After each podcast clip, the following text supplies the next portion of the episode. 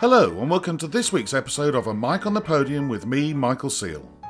Before we start, I wanted to let you know that today's episode comes with a Patreon exclusive mini episode attached. These new companion mini episodes will be a regular feature, and you can hear them if you subscribe at patreon.com forward slash a mic on the podium, as well as two brand new series of interviews, articles, group Zoom meetings, and a whole lot more.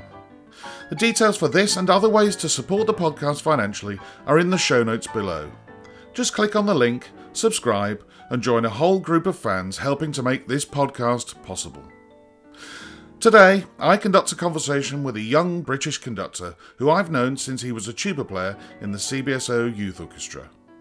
His career since winning the Nestle and Salzburg Young Conductors Award in 2013 has been highly successful and truly international including being principal guest conductor with the BBC Philharmonic. It's a real pleasure to welcome Ben Gernon. Ben, wonderful to see you and speak to you today. How are you? Yeah, I'm doing very well, thank you. How are you? I'm good, thank you very much. Um, I'm going to make our listeners aware that I've known you since you were knee high to a tuba player. Uh, you were 17 years old. And as a consequence, you were in my original batch of people I knew and, and I had contacts on my phone. Um, but at the time, you said, uh, no, thank you. I'm going to just sort of take a sabbatical because of COVID and because of what had happened to our profession. Um, I tip my hat in your general direction for doing that, and and also tip it again to say thank you for coming back on. But I wondered what made you have that decision and what the consequence of having six months doing not very much away from the music business, and I think that's an important word rather than just music. Uh, what's it been like, and how? What made you decide to do that?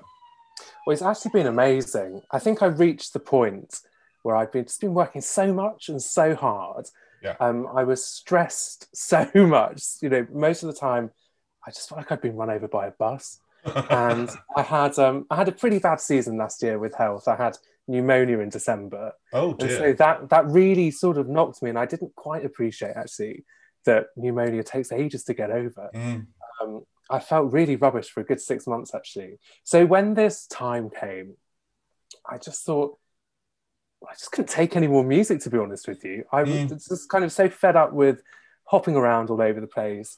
Um, and you know exactly what it's like. You just have to turn up and be Mr. Energy. Yes. Um, yeah. And it's just, I just thought, you know, I need to just step away from this. And you know what? I feel so much more like me again. Yeah. And much more human.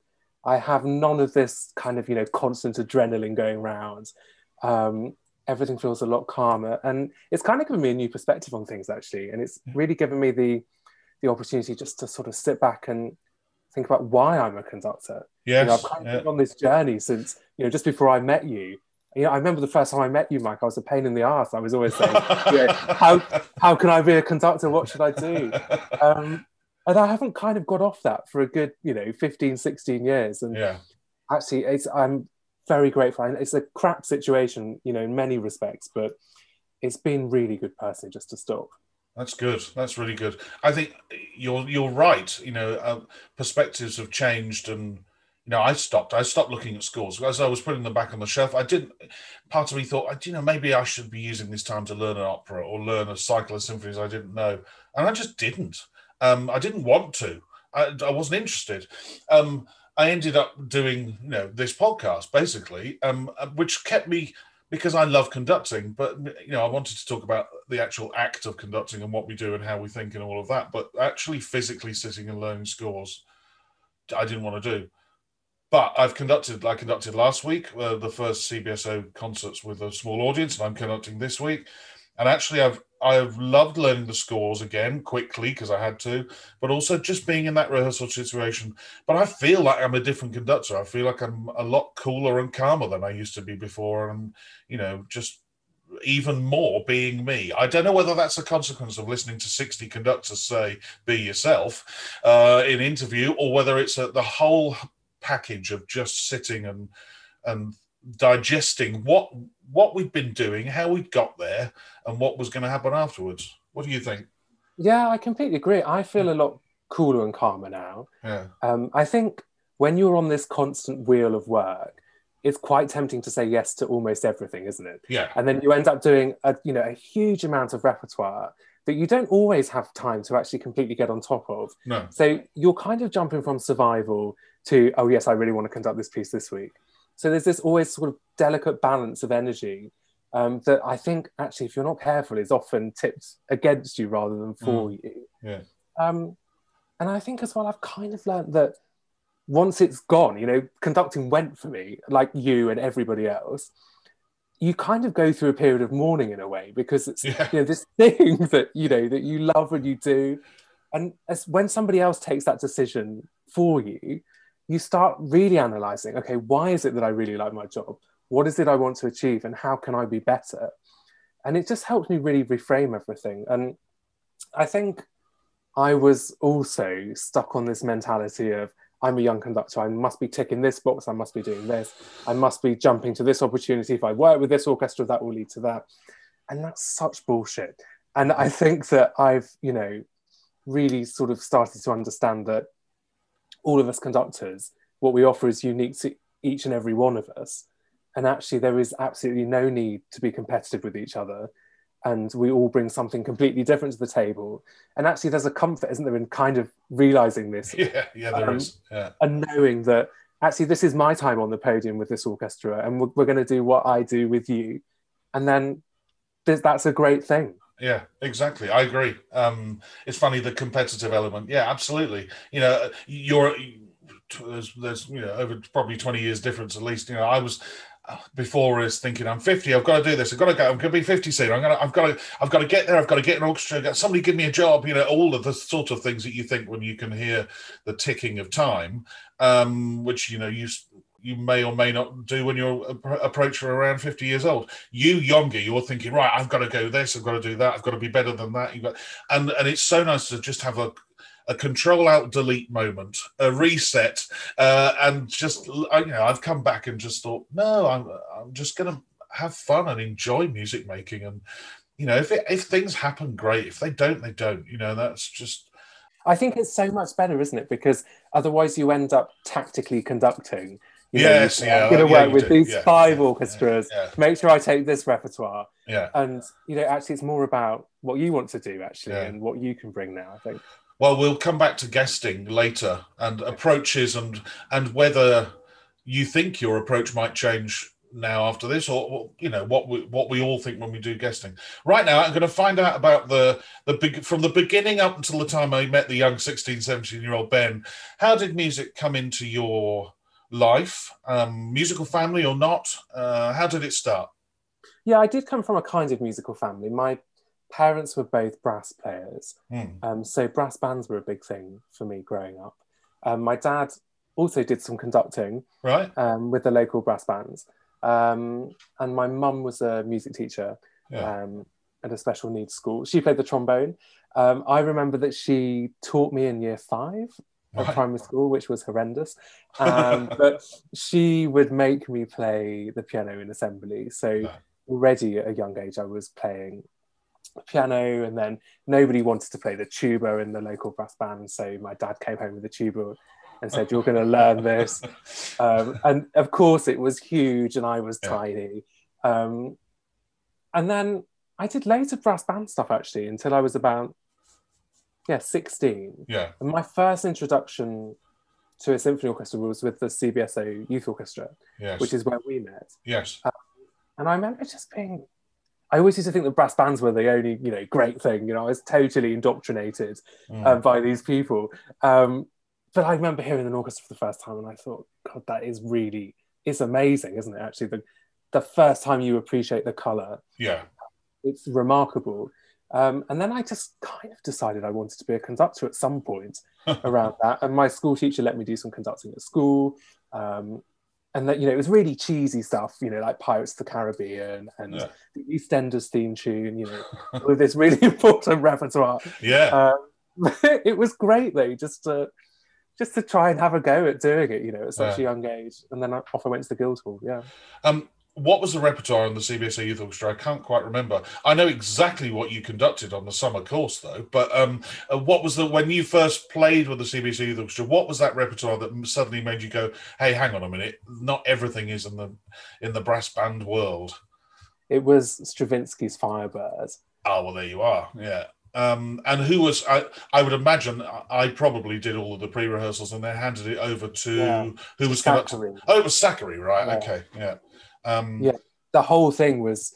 I remember actually I couldn't read bass clef as I was playing in the orchestra because you know as a brass band tuba player you learn E flat treble clef. Yes, yeah. Um, and I remember you were so impressive because I was playing completely the wrong note. And you just said, tuba just a semitone lower, and then it was perfect. And I thought, Mike, that's ridiculous that you could. I mean, it was right in the depth of the tuba as well. And that you just knew straight away that it was the semitone. I thought that was just so cool. Oh well, I, will take that compliment. I don't always hear things like that, but I'll happily take that. Um, and the other thing that that I remember, because I think it was the very you were the very first person to do it in the very first summer course. For those listeners who don't know, the CBSO Youth Orchestra um, came around because they they sort of took over or amalgamated with the Midlands Youth Orchestra, and so this this orchestra was started, and then a few years later we decided it or it was decided to add a summer academy, which was a chamber orchestra sized thing, but we may have people come in, such as Ben on tuba or whatever.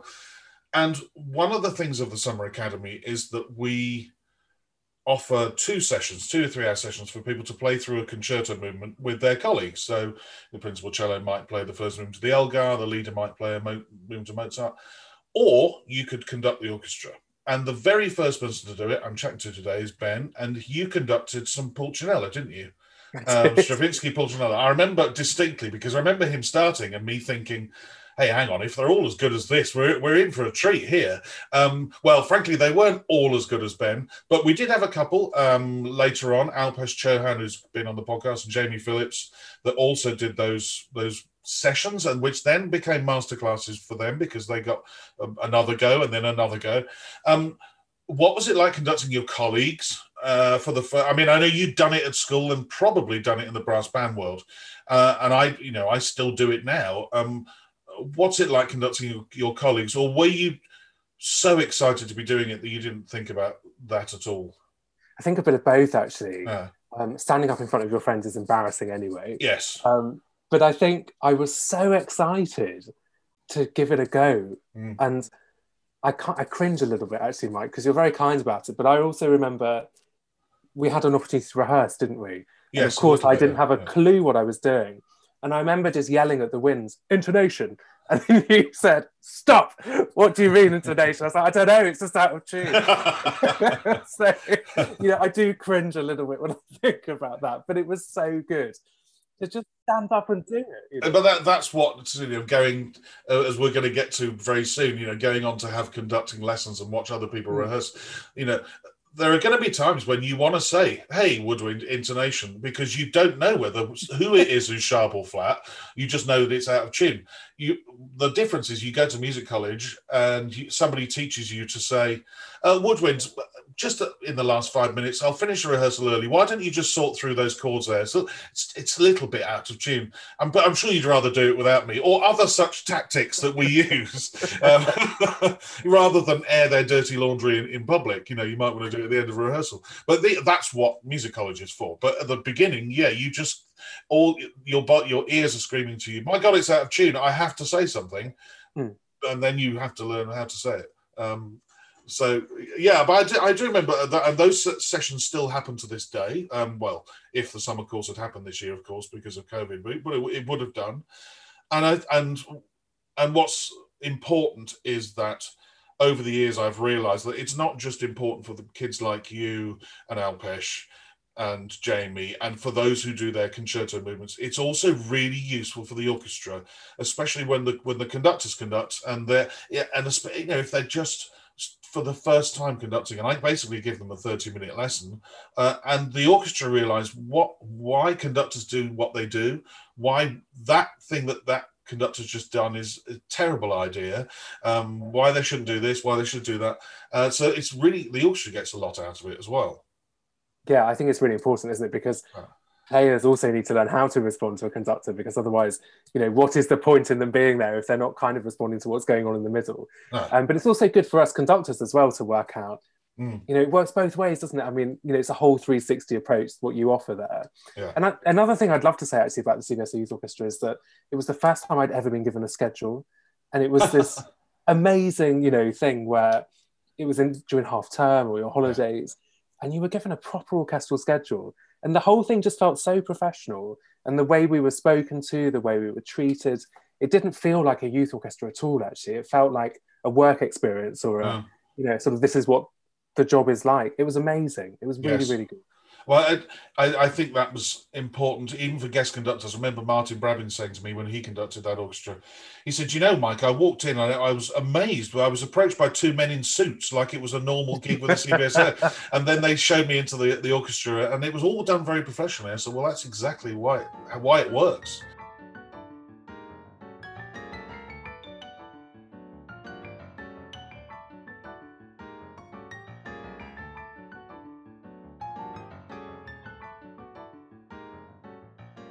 Um, let's go on.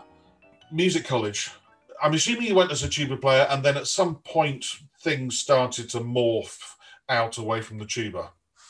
well i went to the guildhall school of music Hmm. and drama and i remember the first time i walked in the christmas tree was in the corner and there were some actors pushing each other around in a trolley and wearing christmas hats and i thought this really is the place i have to come and i remember in my audition actually i said i don't want to be a tuba player i want to be a conductor um, and they must have thought what a precocious horrible young man um, but i had patrick harrild as a tuba teacher and he was incredibly sympathetic to the Mm. cause actually um, i mean he worked me really hard as a tuba player um, but he really took me under his wing Yeah. and eventually he introduced me to colin davis and sian edwards and then the whole connection that the guildhall has with the london symphony orchestra that opened up a wealth of opportunities even if it was shadowing the conductors or doing the conducting masterclasses or sitting in on the rehearsals. The whole experience was magical. And i was really lucky actually that at the time i was the only person who wanted to be a conductor. Yeah. so really i mean i just i was also a pain in the bum and kept asking for things all the time. But there was this great sort of moment where in a way you could do anything. There was no conducting course. So Right. it was just a case of just creating your own path. And yeah there was so much going on there i am incredibly grateful for my time at the guildhall it was incredible Uh, I seem it's a there's a little bell ringing in my head because I know Patrick's daughter, uh, who's a cellist, and she says that uh, Patrick is a big score collector, d- taken a lot of brass sectionals with youth orchestras and things like that. So he probably gave you handy hints as a in in terms of conducting, let alone just playing the tuba. Um, would I be right in saying that? yeah the way he taught me the tuba was trying to teach me how to think as a conductor Right. So instead of it just being, you know, you put valve one down and your tongue here, Yeah. it was a case of how do you want the phrase to sound? How are you going to achieve that? And what's the bigger picture all the time? So he was already instilling in me this idea of just trying to be slightly more analytical yeah. Um, about things and thinking about things with sort of broader brush, if you like. Yeah. Um, but yeah, he was. I mean, he was terrifying as a conductor.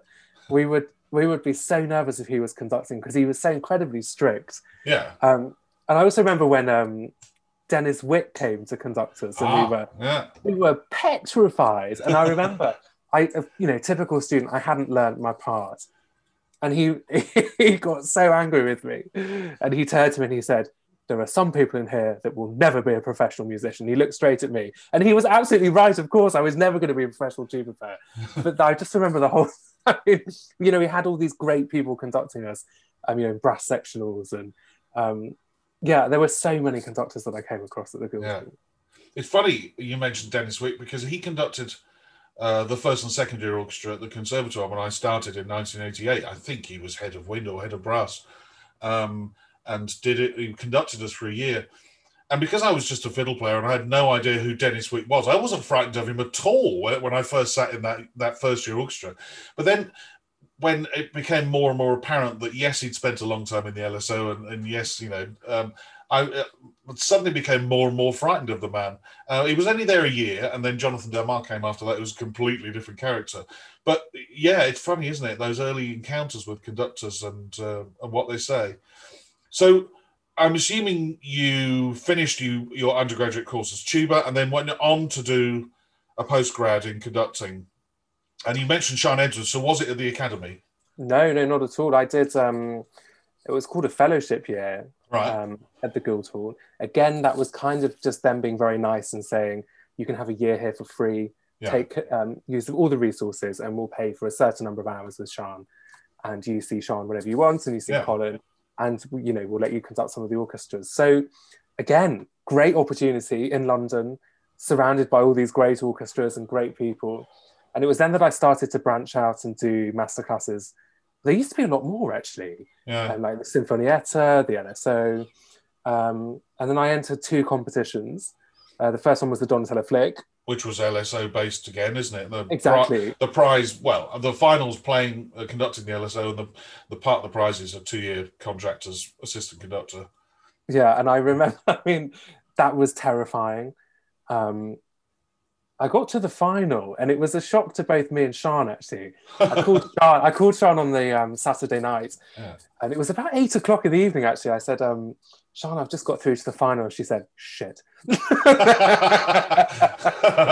um, because you know we'd both banked on you know that not happening, yeah. um, and then all of a sudden I had to conduct La Mer the next morning. Oh, wow.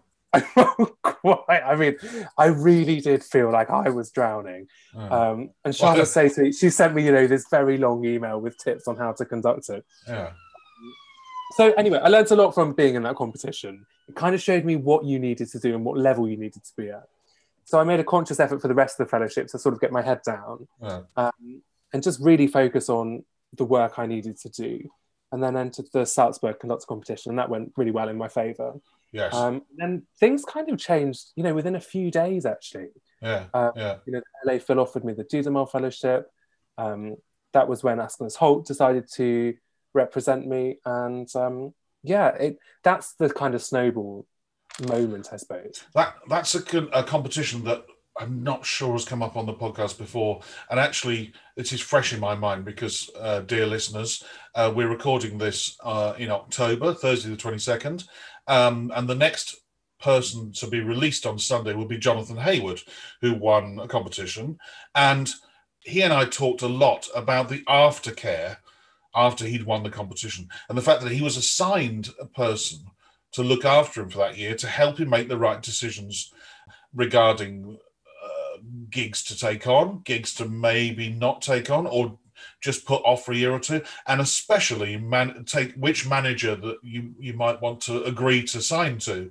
Did any of that come after the Nestle Salzburg competition? Uh, no. No, right. Your face. I'm the, the, the listeners won't be can't see your face, but your face tells me uh, definitely not. um, I have to say, actually, it would have been very nice because I was Yeah. 23 when I won this competition. yeah, and frankly, you don't know anything, Uh-huh. and you think you do actually.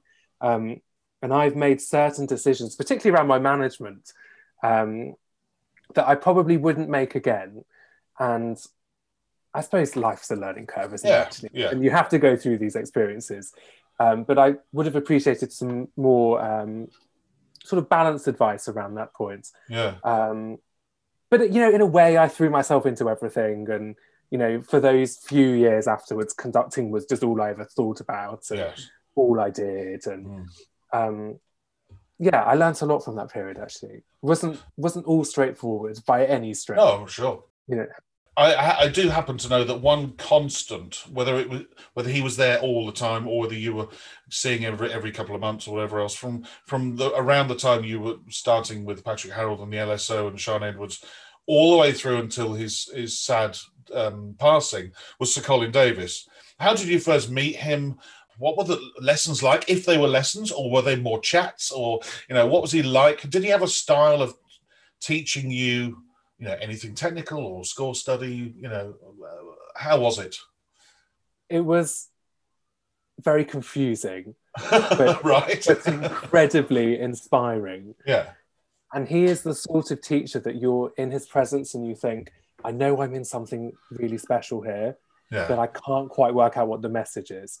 And it's only over the years that it's finally starting to sort of make sense. yeah. Yeah. I would go round to his house. I lived, I was lodging around the corner actually, Right. um, with a very old eccentric couple um, who always had a poor musician on their top floor um, for not much money in Islington. Yeah. And um, he lived in Highbury Fields and it was this wonderful house. And yeah, I remember the first time knocking on the door, this huge door, and it felt like an age, you know, him coming down the stairs. I could hear some movement and he opened the door and he just said, Come in.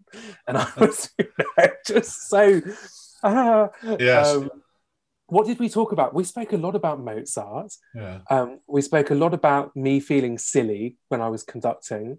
I think I was very self conscious. Right. Um, and I spoke to him a lot about how to get yourself geared up for a concert. Um, although I think he thought I was a bit silly asking that question. Um, but he was just so good at seeing a kind of holistic approach to conducting. He kind of spoke in riddles and he didn't speak so much Right. there was a lot of silence in our lessons, um, which inevitably makes you self-reflect very quickly. Yes, that's true. Um, but I just, yeah, I think some of the things I took away from Colin were the more relaxed you are, the more positive the results. Um, I really admired his posture.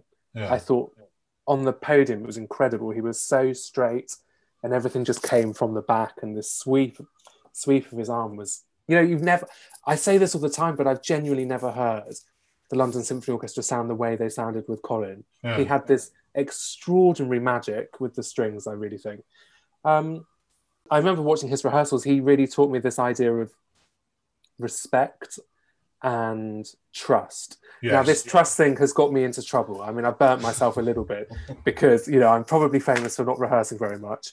And um, that's something that, you know, this is a work in progress.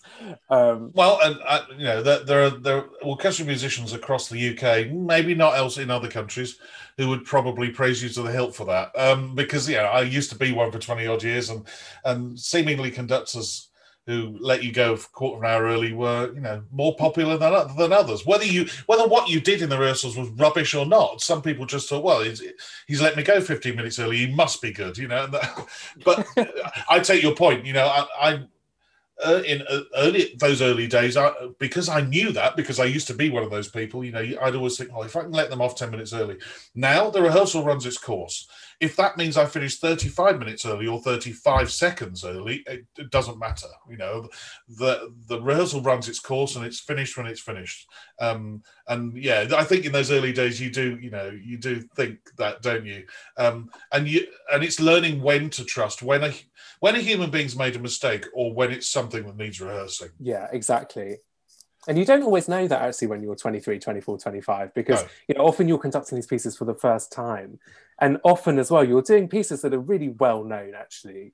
Um, so part of you thinks, oh, okay, they all know this piece, but then what I've learned really is actually they want to know how you'd like to like it done and actually Yeah. what you're bringing to the party. I think I was too much of a kind of facilitator, if you like. Um, yeah, And it's only as I've got older that I've realized that actually developing an artistic vision or flair or interest in things is actually really fulfilling as a conductor too.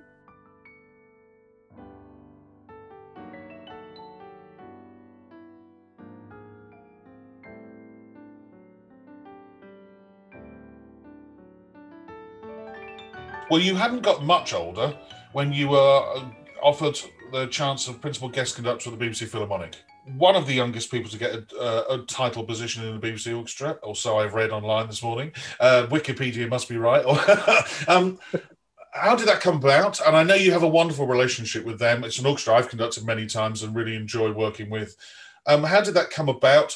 And also, you make no bones about it because of your age at the time. How much did you lean on the experience of, of people in the management there, such as Simon Webb, who was an ex-player, ex-cellist in the LPO, and then worked at the CBSO in the management, and then went on to BBC Philharmonic, and a great mind such as Mike George, the producer, who's been around forever and one of the loveliest and wisest people you could speak to. Did you lean on them? How did it all come about, and what's what's it all been like? I absolutely leaned on them, and I still do actually. Hmm. Um, to be in the middle of those two is is quite remarkable actually um, i'm very grateful that simon webb took the chance on me because it is you know it's a risk appointing yeah. a young conductor um, and then mike is very good at being very supportive behind the scenes and yeah. helping me just reevaluate things and look at performances and plan repertoire he's he he's very good at deciding what I'm good at conducting um, and what I shouldn't conduct. Yeah. Um, so it's really nice actually to have that kind of relationship because as a conductor, you're essentially on your own. Mm. Um, and it's I, I you know I thrive working in a team to be honest. So it's nice to have you know such honest feedback and people to work with.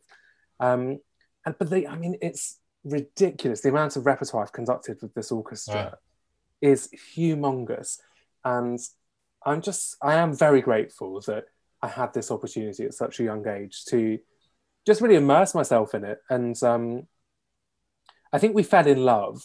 Yeah. Because we kind of like risky performances. Uh, yeah. And that was the kind of the way that we sort of got to really enjoy working with each other.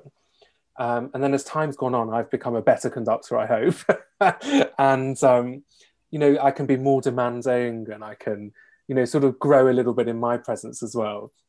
So the whole thing, you know, I've, they've definitely seen me through my nappy years, and I'm now, you know, in the toddler phase. Yes. uh, but I've, yeah, I've learned so much from them actually, and you know, I, I still love working with them. I've, you know, finished with them now, but you know, I still will hopefully go and see them a couple of times. Well, yeah. who knows what the season's going to look like anyway now. But it's a very nice and open and it's a good thing actually, yeah. um, and I'm yeah I'm very proud of that actually. And there's some very open players there who, you know, you you can talk to about music making, about the orchestra, about rehearsing, and then quickly it can the subject can turn to you know a sport or a or something else. You don't get that feeling of them not wanting to sort of collaborate with you or work you out or to find out a bit about you. You know, they're, they're very sort of open and friendly in that regard. You know, there are people there I consider really good friends who I only I've only ever met through rehearsing them, you know, and you just think, well, next time I turn up, I know exactly what we can talk about, but we could also talk about the hard things. You know, we can talk about a problem of ensemble or a problem of color or tone, and they'll they'll happily discuss that as well as the, the latest football scores or whatever it might be. Um, yeah, I think you're spot on with that analysis. Actually, I think they're a they're a really strong family. Yeah. Um, but you know when the red light goes on that you've got everybody right behind you. I think yeah. it's it's really special actually. Uh, you did say something interesting about the fact that Mike George seems to know what music you would conduct well, and I'm I'm I'm not going to pick you up on it. I'm just going to slightly expand on that point. I think that most of the time we know that we conduct pieces well because of the results we get back. There's only occasionally there may be a piece that we love as a conductor possibly too much, and then you do a performance of it and think, you know what, that was actually a bit rubbish. Um, uh, anyway, I can think of a, two or three pieces that I conducted for the first time and thought, I love that piece. Why was it so bad? Um, and then other pieces that you know as a player i didn't particularly used to love but then as a conductor i seem to conduct well i think most of the time we do know what we conduct well but now and again you need a sounding board like mike don't you somebody who says look you you conduct this stuff really well. Why don't you listen to this now and listen to that?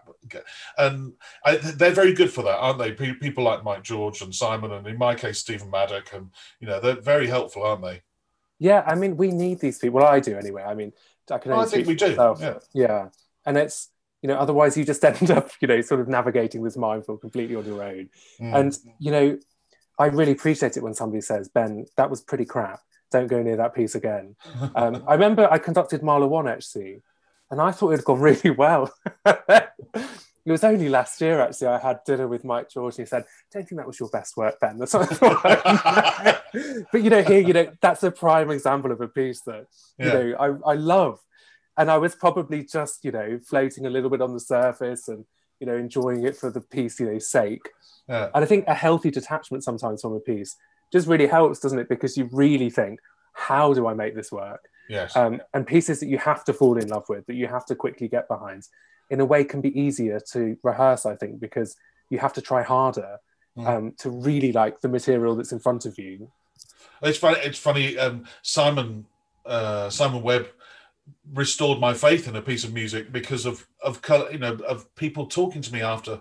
I'll, I'll cut the story as short as possible, but I conducted Brahms one with the CBSO. And one of my dear friends came up to me at the end of the week or the start of the following week when I was back in playing, and he just walked past and said, "Fair to say, I don't think Brahms is your composer, do you?" And then just carried on walking. And it really hit me hard. And I thought, well, I thought it was a really good week, actually.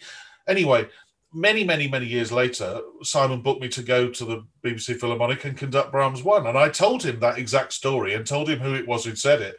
And Simon said, well, just goes to show you shouldn't be trusting people like that. He said, I was at that performance. It was amazing. That's why I asked you to do Brahms 1. And you think, oh, and the weight was just lifted off my shoulders about mm. one particular piece of music I loved or still love um, and, and all it had taken was a throwaway comment by a mate of mine, and I, I, I'd vowed never to conduct it again. But here was Simon Webb bringing it back, you know. Um, and I think that's such an important role that managers can have in keeping a conductor's pecker up, for want of a better phrase. That you know that your your you know the world, the weight of the world on the this stuff. We think so hard about it inside. Sometimes it's just nice for somebody to just give you a nice compliment and and you know it'll lift all of that pressure from within your head. Definitely. I think actually it, people don't always realize actually the processes that go on inside a conductor's head. Because yeah. I think, you know, from the outside, it looks very straightforward. You just turn up, you know, tell us what you want and go home. But really, you know, we're always evaluating, aren't we? And I yeah. think that's the thing that it can be quite destructive as a conductor. Are those moments when you've finished the session mm. and, you know, you're on the train, you're going home, you're in the hotel room on your own and you can definitely get into that dangerous mindset of over analyzing mm. or like you say if somebody made a comment mm. you can start thinking why on earth did they make that comment yes absolutely yeah while we're in the hmm. world of over analyzing let's go to guest conducting shall we? Let's go to that world. Because you know if if you can over analyze what's a throwaway comment a mate of yours said about a, a piece of repertoire when you first walk into an orchestra for the first time that's a place where we do overanalyze and probably rightly so because you know you you just want the week to work. So that it's a good week for you let alone them. Um how are the early guesting i'm assuming some of those early engagements were down to the nestle competition winning uh but also down to being on the Dudamel Fellowship. Um, and then, of course, as you go through and then you get a job like principal guest of the BBC Philharmonic, more people get to hear about you. And you've conducted basically all over the world now, including opera, which we may just come to in a minute.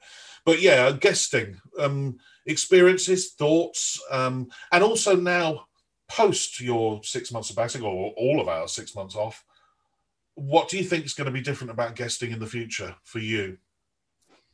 Okay, well, I'll start with how I feel now. Yes, yeah. And I think going forward, I, I think I'd want to do less guest conducting. Yeah.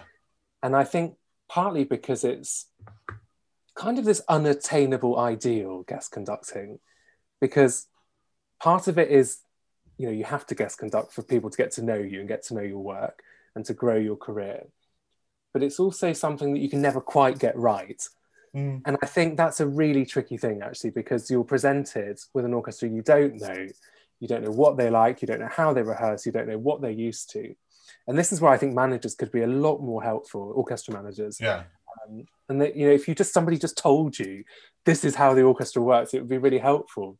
So when I look back um, to my early guest conducting experiences, um, some of them were really horrendous. Oh.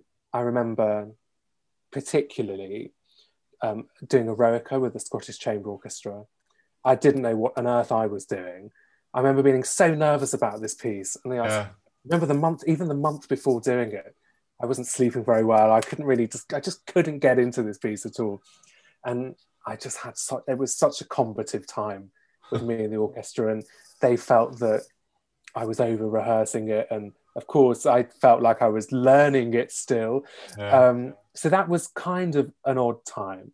I also remember um, a well-known orchestra in Wales. I had a really awful time with them.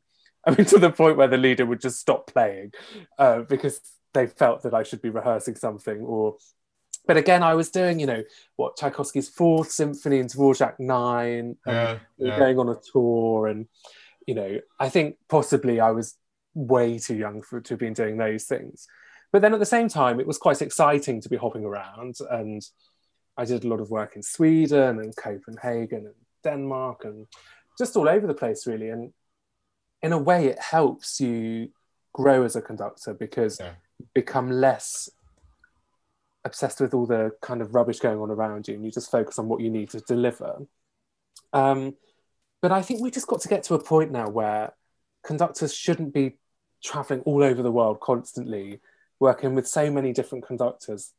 Because A, I think it's exhausting. Yeah. And I don't think that as a conductor you can really offer your best when you know you the night before you got off an EasyJet awful sweaty flight at 10:30 you know got into your hotel room at 1:30 Yeah. had an awful breakfast and then here you're you know off we go Brahms 2 Yeah, Um, and that, you now, now and, and everybody's sitting there going, "Well, go on then, be the greatest thing we've seen since the last." you know, and yeah, exactly. Yeah, it's t- it, it can be really tough. Yeah, I agree. but I yeah and I think um what I really like now is um just going back to the orchestras that I know because Mm. there is already a level of trust you don't have to do this stupid um first date thing you know and in a way don't you find as well when you're guest conducts an orchestra they don't really trust you until the concert's finished so it's this kind of I always feel like you're kind of just trying to convince everyone and I mean I know that sounds a little bit sticky Mm. but it's you know how do you win an orchestra over really quickly and how do you know how do you demonstrate that you know you're totally in control and you know what Well, you're doing i mean I would argue personally that can you win them over? Just to to pick on the semantics of what you just said, um, I think the best approach is to if, is for you to be you and them to be them, and, and if there's chemistry there and it it'll work. I I in the past at the beginning of my time conducting, I did exactly try to win an orchestra over, and I Mm. crashed and burned on a couple of occasions. And after that, I just decided, look, I'm just going to be me. I'm going to conduct and rehearse the way I always do, and the way that seems to work with my the orchestras that you call friends, the people you go back to often. There are enough orchestras on this planet, and there are enough conductors on this planet for that for me to, if I'm any good at this, for that there'll be there'll be enough orchestras to say, yeah, we'd like to see you again because we really like you. You know, if you don't like my way, well then fine, there'll be somebody else's way that you will like, and you know, so I've stopped trying to win people over. If as a consequence of me being me, they are won over, brilliant. But I've stopped consciously trying to do it. I think that's Um, amazing and i think um this is at the point i'm trying to get to myself Yeah, yeah. and i had um i was getting terribly nervous conducting actually and i had some sessions with a chap called mike cunningham who's a performance psychologist and we kind of unpacked why i was getting so nervous and you know i was constantly watching for people's reactions Mm, don't do that. it's really, it's really stupid, isn't it? yeah. When you look at it rationally, you think, Mm. Ben, what are you doing? Um, Yeah. But you know, he, like you just said, it was basically all about, you know, what you bring is unique, and you've just got to get in your zone, and then people will either follow you or they won't. But be happy with doing what you do. Yeah, it's, it, I love I love that. You know, looking at people's reactions. You know, I, I've seen myself play the violin on on the TV or on YouTube from the old days of when I played. And my yeah, my, my my wife would say to me, "Why do you look so bloody miserable when you play the violin?" And my you know my basically my relaxed face was a resting bitch face when I played the fiddle. So if a conductor was looking at me, even if I had the utmost respect and loved everything that they said and did, I would probably look like I was an angry beast. And I think that's the your point. You know, you look at some people who were always smiling, even if they're hating you inside, and then and the vice versa. Yeah, it's not it's not a good thing looking at looking at people's reactions. oh, you can get yourself into a lot of trouble doing that. Mm.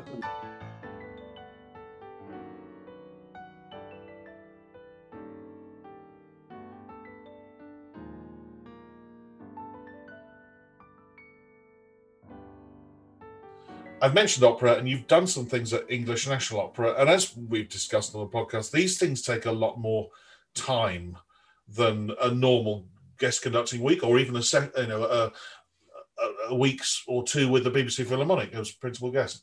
Do you enjoy the sort of more relaxed approach, uh, time-wise, that an opera brings or gives you? Um, and going on from there, you know, are you are you interested in doing more opera? Um, percentage wise in a year? Uh, and uh, and would you ever be? Um, maybe you have already done it. Would you ever be one of the types of conductors who would go in and do a a La Boheme on a one-off on in the middle of a you know the type of gigs I'm talking about where they they've got a, a one-night La Boheme in the middle of three months of La Bohemes and you can just go in and conduct it from the on the spot.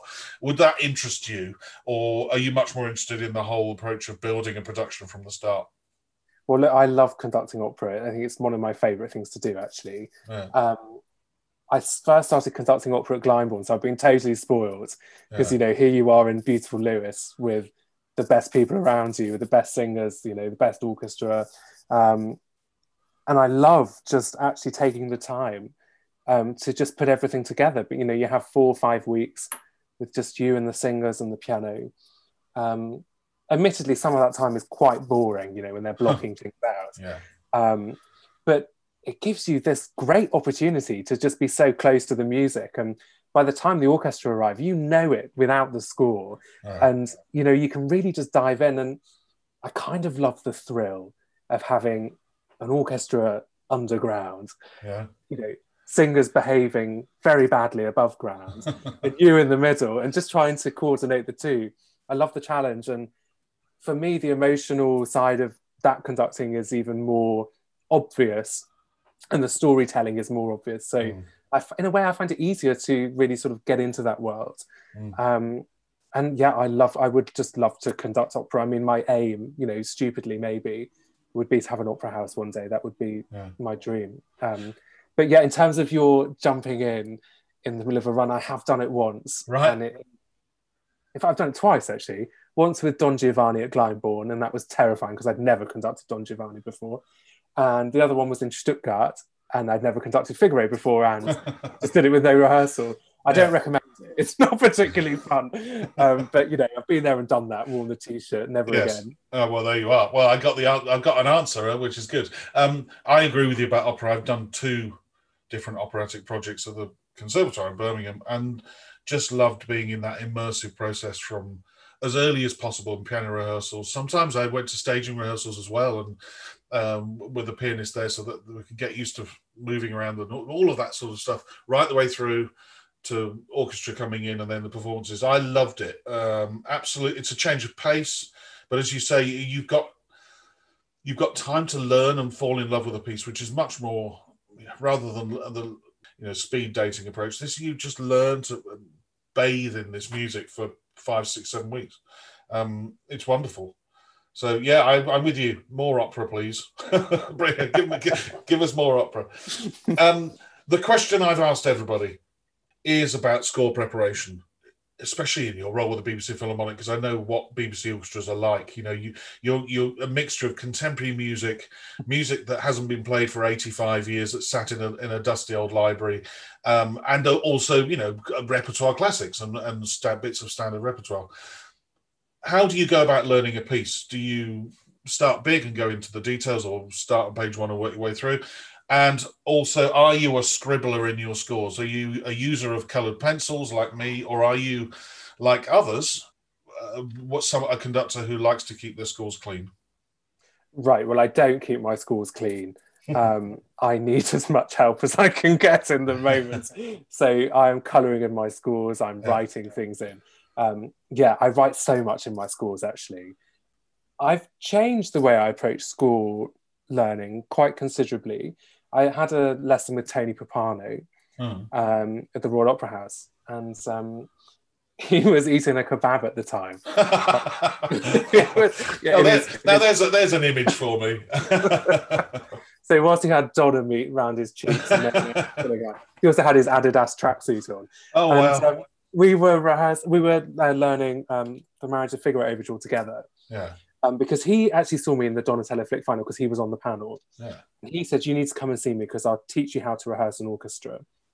And the way he showed me to approach the score, and it's something that no one had ever done at this point, was just to be really analytical and really think about every line. He kept stopping me every two bars and he'd say, How do you want the second violins to play that? How do you want the cellos to play that? What dynamic are they? How are you going to balance those? So he taught me this very kind of cold but um, essential, uh, very practical way of looking at a score. Mm. But I think combined with that, I think the first thing I do is just get through the score as quickly as possible, just to kind of see what's going on and what it's about. I love recordings. I'm not anti-recordings No, no, I'm, I'm at all. Yeah. I think it's such a shame when people say they don't listen to recordings. Um, and I have to say, online things like the digital concert hall are amazing Yeah. um, for us just to watch. Actually, Mm. um, how you know one of the world's best orchestras might play these pieces.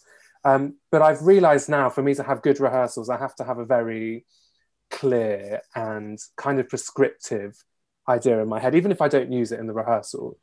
But I need to know really how I want every single little texture to be, and then conducting becomes fun. yes. You know, it's not just about making shapes then and it coming together. It's actually really about creating colours and textures, and yeah, that's been revelatory for me actually. Yeah, yeah. Well, it's and, therefore, because you're a writer of, of things in, like I am, you know, you will write little color things in, uh, even during a rehearsal, and think, oh, I, that color's achieved by doing this, you know, even though you haven't thought of it. I also find the the process of writing in cues or thoughts on where the musical line might be with a system of arrows or whatever else, and my blue and red meaning what they mean helps me learn the music. I remember writing things in over the page, you know. So you think, well, I know it's coming because I remember writing that in. I remember writing that and the pencil snapping there or whatever it might be. Uh, it helps me learn it. Um, for others, you know, I can think of one conductor said, "Write something in. If I wrote something in, it means I haven't I haven't learned the music." You know, okay, fine, whatever. That's your way. Um, but yeah, for me, writing in helps. Uh, Hmm. Yeah, I, I, I'm still. I can't get the image of Tony Pappano in, in his um, Adidas slacks eating a, kebab out of my head. but but that, you're never going to forget that lesson, though, are you? oh no i mean you know quite it was just the best lesson i'd ever had in a way as well Yeah. I mean, it was it was brilliant it was it was super yeah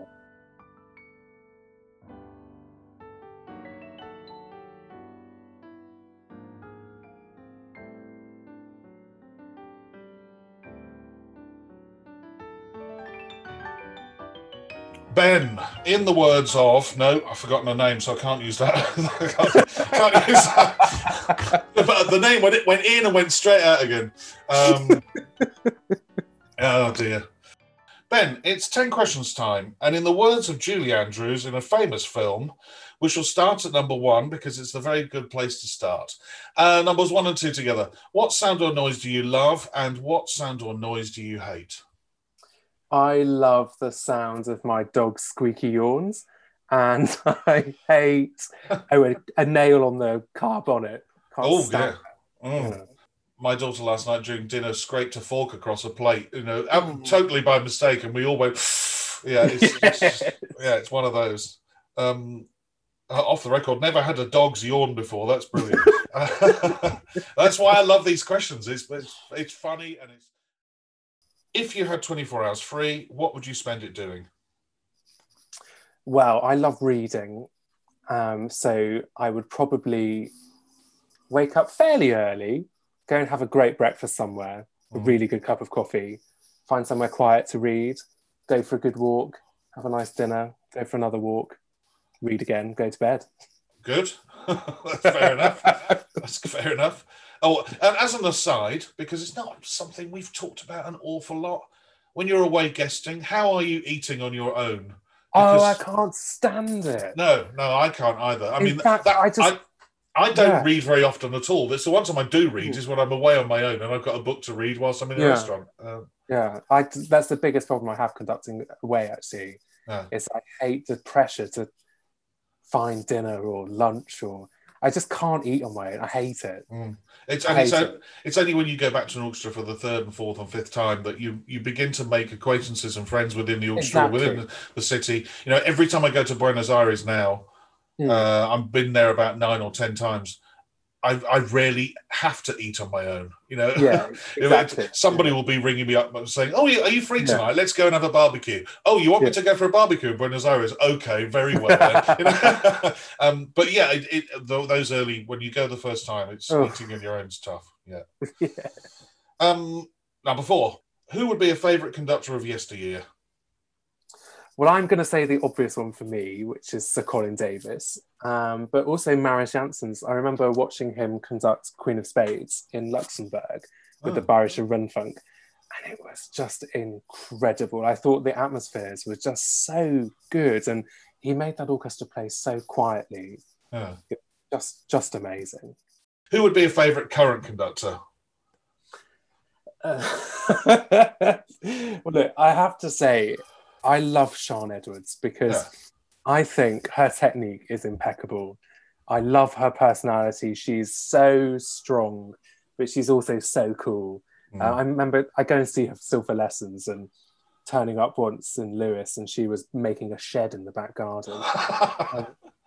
you know, she's just so cool, and you know, she stands up in front of an orchestra and does great work. So, Yeah. I think for somebody who has a great combination of personality and ability, definitely Sian Edwards. What is the hardest work you have ever conducted? I would say that's definitely Beethoven's Eroica, um, simply But because for reasons you gave earlier. well, I think a I had a dreadful time with it to begin with, yeah. um, but actually b it's just it's the scope of the piece is huge, and I think it takes a while to really understand your own Beethoven style and just trying to get everybody through that. I mean, it's a 50 minute symphony, Yeah. um, and trying to get everyone right to the end in a really cohesive manner. It's only recently that I've kind of really started to understand it. Um, but yeah, that's been a huge challenge for me, that piece. I remember Sakari Oramo giving me a. It wasn't really a lesson. We just had a, a short discussion about it, and I was picking his brains about it. Uh, and in typical Sakura cheeky way, he said to me, "So, Mike, first movement, do you conduct it in one or in three? And I just basically said, "Well, both actually, Sakari." And he said, "Yes, correct answer. Well done." He said, "I've seen some people conduct it all in three, and others conduct it all in one, and it neither approach works." He said, "You have to switch between the two. And uh, what I've found, and maybe you agree with me, is when you're conducting in one, you think I ought to get into three soon, and then the minute you go into three, you think actually I ought to get back into one soon again. But if you don't, it doesn't work. You know, you're always flitting between the two um, to make a really successful performance of it at the, a tempo that I like. I, I yeah, it, it is a tricky, tricky piece, but one I uh, every time somebody asks me to do it, I leap at the chance. So yeah. Um, next one. When traveling abroad to conduct, what item could you not leave home without? Okay, this sounds ridiculous, but um, I have a pair of joggers. I mean, this is really ridiculous. Um, That, that lesson with Tony Pappano really did hit home. Yeah, yeah, who am I trying to copy? exactly. yeah. Um, that I find actually, it's so stupid. This, but when you're in the hotel room, you finish the rehearsal, pop your joggers on, you could just relax and slob out, and actually just having something that says you're no longer at work. Um, just really helps actually and you know Yeah. i used to do used to do a bit of yoga so i think that's where it came from um but yeah i, I have my little comfort thing i think Yeah, I, I, I don't think it's silly at all. I think the that you need some way of switching off, and if it just means putting on an item of clothing or you know whatever it might be, perfect. What is the one thing you would change about being a conductor? The one thing i'd like to improve about being a conductor is having more contact with promoters and orchestra managers and people who look after the orchestras and decide what repertoire you're going to play because i really love having a really close and strong dialogue with these people And often we don't, do we? Because we have to go through the middleman or woman who's our agent. Uh, and that's sometimes because they're in a different country and we don't know these people. Uh, and maybe it's easier, isn't it, after we've been there and we've met them and then we've swapped contact details and they can come to you direct. But often in that, the first time we meet an orchestra, it's all done through the intermediary of our agency. Yes, and it's, it's obviously designed to help, you know, to protect us and help us sort Yeah. of facilitate these conversations. But I actually really enjoy getting to know an orchestra properly via the person who runs the orchestra, and then making a really um, interesting and informed decision about artistic plans. At this point, Ben and I then expanded on his answer and discussed the whole triangular relationship between conductor, agent, and orchestra management. This 10 minute discussion is now available as a Patreon exclusive mini episode, available to all the subscribers on Patreon. If you want to hear this, as well as other mini episodes, and a whole new series of interviews with prominent figures from the classical music world, head over to patreon.com forward slash a mic on the podium subscribe a monthly fee, which is less than the price of a decent glass of wine, and join the growing numbers of listeners who are enjoying this brand new content. That's p-a-t-r-e-o-n dot com forward slash a mic on the podium. What profession other than your own would you like to attempt? Um, emergency medicine, definitely being a doctor. Yeah. Yeah, I would love love to do something really exciting and meaningful. And yeah, I always I was used to be obsessed with um what's that television program Casualty when I was Yes. growing up, and I loved all the blood and the gore and the running around and um so yeah, put me in an accident and emergency department as a consultant. And, and even now with the sort of more fly on the well, fly on the wall version, 24 hours in A and E. Do you watch that? yeah, I do. and that, and you still want to do that job? Wow, that's Oh, amazing. Yeah. ridiculous. Yeah. if the world were to end tonight, what would be your choice of final meal and drink? Well, I love eating really stodgy foods, and Also, I'm well, why? well on my way to type two diabetes. Um, so I would love a good pie and chips and a jam roly poly, and maybe a quick shot of Highland Park. Oh, um, lovely. Finish off. Yeah, I think. Oh, some proper English grub as well. And when you say pie, you mean it's not just a lid; it's got sides and a bottom as well. I hope. Oh It's- yeah, it's like a proper pudding. Like, yeah, it's all about the pastry. Yeah. yeah. well, Ben, it's been a total joy. Um, really, really enjoyed talking to you. Uh, I'm sure we'll see each other very, very soon. Um, thank you, thank you. Well, thank you very much. I mean, it's just so good to see you and speak to you, and um, thanks for everything you've done to help me as well. Very kind. see you soon, hopefully. A Mic on the Podium was devised and produced by Michael Seal with music by Ben Dawson. Next time, I chat with a young Finnish conductor who is really making a name for herself. In 2019, she was appointed as principal guest conductor of the BBC Symphony Orchestra, and in 2020, she was announced as the next chief conductor of the Lahti Symphony Orchestra, and she conducted The Last Night of the Proms. Until then, bye bye.